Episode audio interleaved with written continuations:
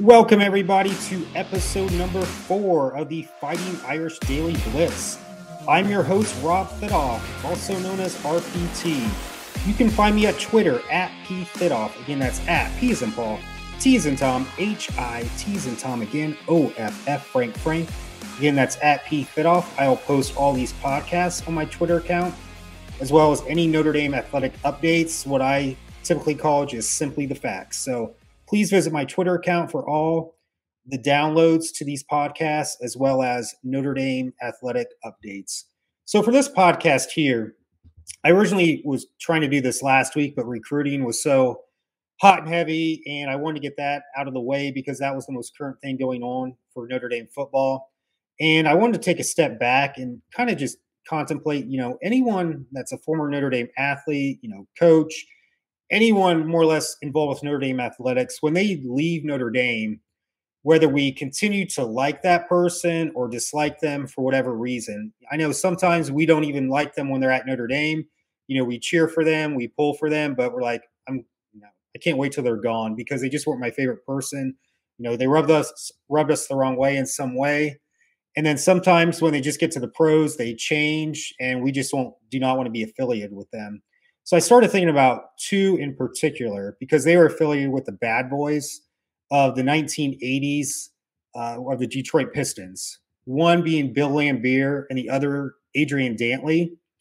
One being more hated than the other from the general public, and that's Bill Laimbeer, who's going to be the focus for this podcast.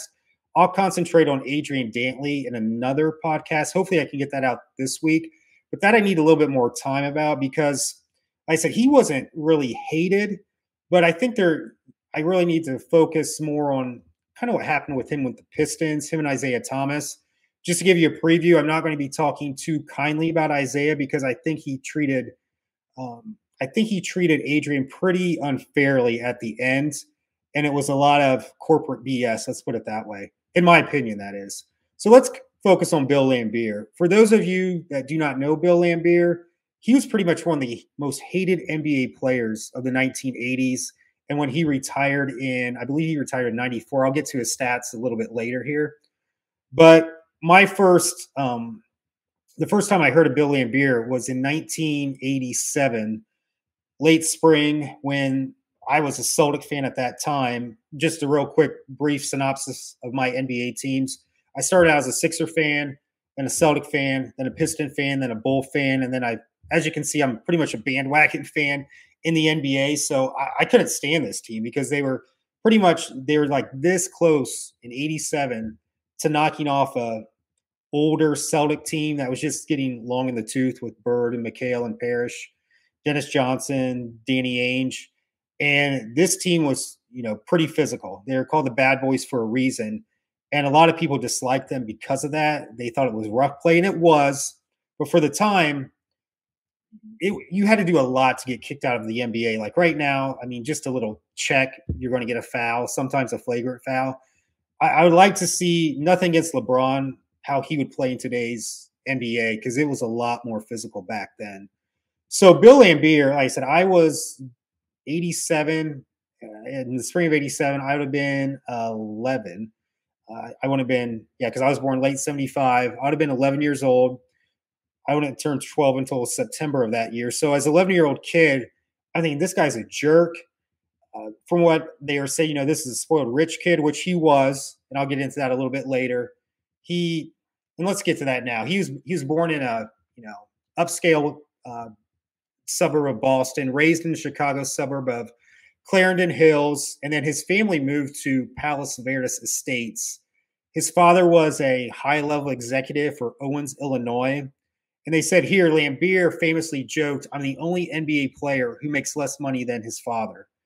And if you just kind of, not to judge a book by its cover, but if you just looked at Laimbeer, he just had that nose up in the air, smug look. I mean, just it's like you could tell you think this guy's a jerk. And that's what I thought at the time.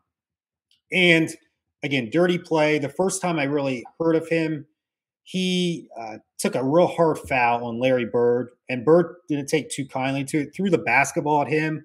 They both were ejected. But, like, and I didn't really understand this until I got older and then listening to more uh, podcasts and documentaries on ESPN and other sports networks. He said, I was just doing my job. I was, I, I didn't want to make any friends. You know, we were pretty tight as the Pistons, but I was to go into the NBA, do my job, whatever it took to get to that next level and win a championship. And it also kind of reminded me, and not to digress too much, Christian Laettner. I, I can't stand Duke. I couldn't stand him. But when I saw his documentary on ESPN, I think it was about three or four years ago, again, great basketball player, but everybody could not stand him. For he played from 88 to 92 and for Duke, made it to the final four four years in a row. And then they won in his last year, 91 and 92, they won back to back NCAA titles. But again, he said too, I'm not here to make any friends. I'm here to do a job. If you don't like it, you know, more or less screw you. That's what I'm here to do. And the more I think about that, yeah, he had a job to do. That's the way he did it. Other people would do it a little bit differently. But again, as I, like I said, as I got, I've gotten older, I'm starting to respect Laimbeer a little bit more. And just some background knowledge. Again, when I had heard he was from Notre Dame, I think my dad had told me, and then a couple of my uncles said too, like, you know, he went to Notre Dame. Like, no way. Because when he was there, I was in diapers. And the players I knew from Notre Dame at that time were like David Rivers, Ken Barlow. Those were the people. When I started following like Notre Dame athletics, I was, you know, like I said I was 11 at this time. I probably my first memory is like seven, eight, you know, for Notre Dame sports, and then with the basketball team, more like eight, nine. And I was like, "There's no way he went to Notre Dame." And then I saw old pictures and you know old videos, and I, st- I, even back then I looked at his stats. I'm like, they were nothing special. And if I look here again at my cheat sheet, he actually flunked out after his freshman year. And in order to get reinstated, he went two semesters to Owens Technical College in Toledo. For anyone in Ohio, we call it Owens Tech, is pretty familiar uh, college. And he re-entered Notre Dame. And again, let me just go over his stats at Notre Dame. You know, his first season, 75 76, he averaged 8.2 points per game, and his rebounds were 7.9. Nothing spectacular. 77 78, 8.1 points per game, 6.6 rebounds per game. You would think, you know, his senior year, 78 79, he would, you know, at least be in double figures. It was his worst year ever at Notre Dame. 6.4 points per game, 5.5 rebounds per game. And you got to think, how in the heck did this guy? He ended up getting drafted by the Cleveland Cavaliers.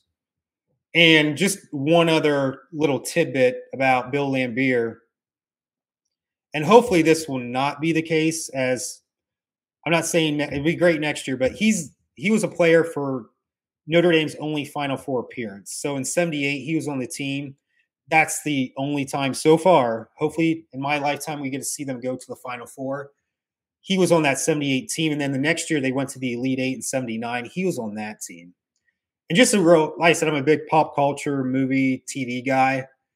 I said he was a, a spoiled rich kid, and he admitted he he's a spoiled rich kid, but he had a job in high school. And his job, for those that don't, are, and I'm dating myself here, but I was actually in diapers, and then I don't remember this show much. My sisters did.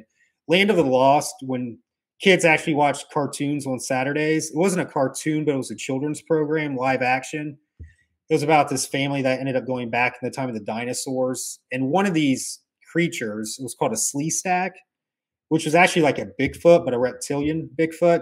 Bill Laimbeer, that was his high school job because he was so tall. He was a Sleestak for the show Land of the Lost. But again, like I said, he he ended up playing for he ended up being drafted by the again going back to my notes here drafted by the cavaliers. He was traded. And again i just want to show you when he was with detroit he pretty much averaged a double double per game. So from i'm going to look at stats here from 81 to 90 so in the new year 82 12.8 points per game 11.3 rebounds per game.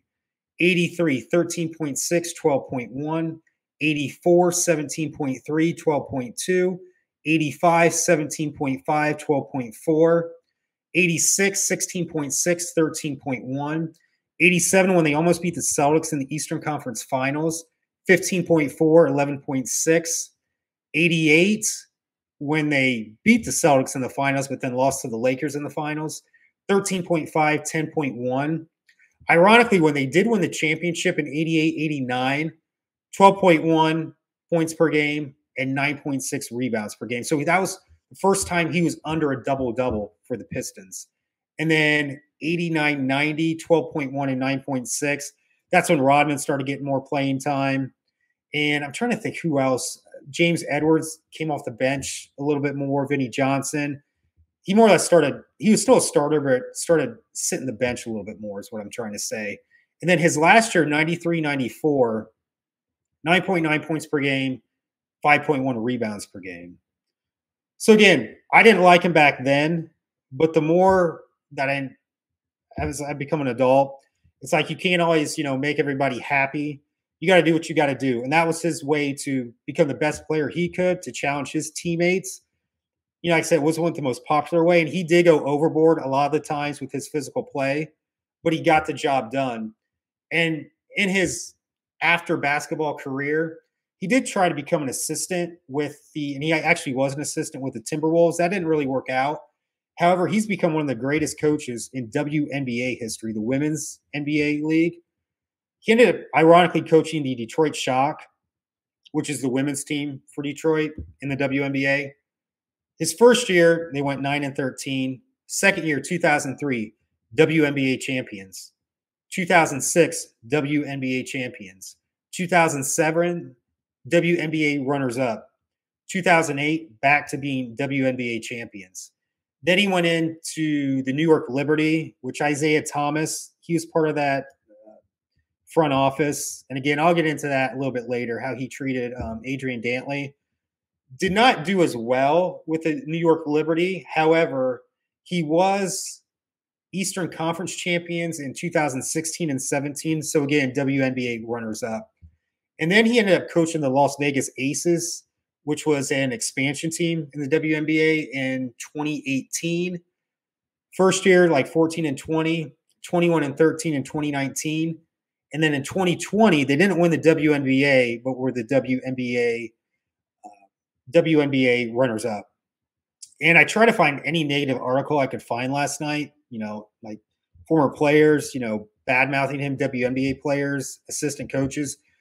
There is the most utmost respect for Coach Laimbeer in the WNBA. His assistants said, you know, at times he could be very difficult in your face. The players said that too. But we knew he was trying to make us the best we could be to get to that next level. And I heard too, like he only wanted assistant coaches for one or two years because he said, I want to develop you to become a head coach or an assistant coach at a better opportunity.